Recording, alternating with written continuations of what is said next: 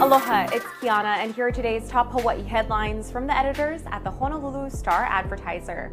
Also, huge mahalo to Longs Drugs Hawaii for sponsoring the show. Head on over to your neighborhood Longs Drugs for all your shopping needs. Honolulu police detectives are investigating an apparent murder suicide involving a 38 year old man who shot his child at their Waialua home. Police responded to a call about an argument at a residence on Kuhi Street Monday morning. They arrived to find a girl who said her father and three year old brother were locked in a bedroom inside the home. Officers entered the house through a window at the rear of the building to find a dead man and child lying on a bed, each with gunshot wounds. HPD said the man's injuries were self inflicted. Police did not release names of the deceased, but neighbors identified the father as Dexter Blue Lorenzo. The family was described as quiet and solitary. Neighbors would sometimes see Blue Lorenzo, his son, and the boy's mother taking a walk together in the afternoon. No further information about the incident has been released. About 13,000 people in East Oahu were left without power early today after a piece of electrical equipment was damaged in a remote area of the Ko'olau Mountains. The problem was traced back to broken hardware in a location inaccessible by truck. Hawaiian Electric Company said repair crews were being flown in by helicopter. The outage affected customers in Hawaii Kai and Kaneohe, resulting in the closure of five schools. HECO said it expected power to be restored by 2 p.m. Meanwhile, repair crews worked through the night to fix an outage in downtown Honolulu and Chinatown. A fire in a manhole at the intersection of South King and Richards knocked out power for nearly 900 customers Monday. Traffic lights were also impacted during rush hour.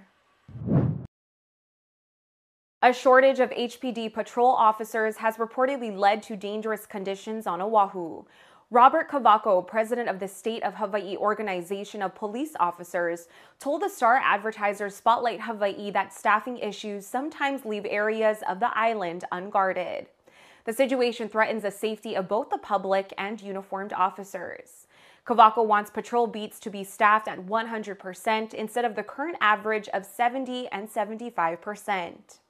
Interim Police Chief Rade Vanic's administration has been receptive to SHOPO's concerns and is working to address the issue. SHOPO believes HPD could use the roughly $6 million it returns to the city budget each year to cover officer overtime expenses.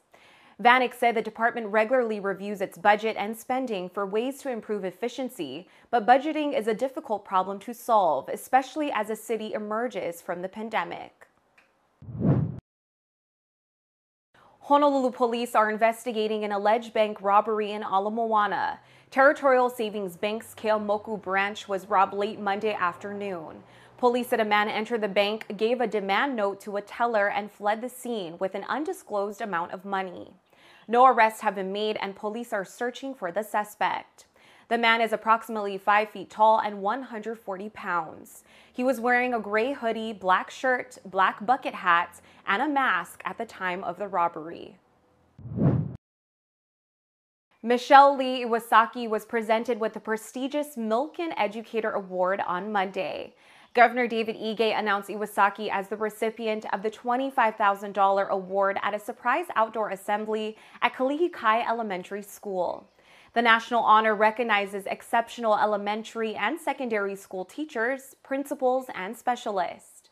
Iwasaki is the only educator from Hawaii to be honored with a Milken Educator Award in the 2021 to 2022 school year. More than 60 educators received the award nationwide during the term.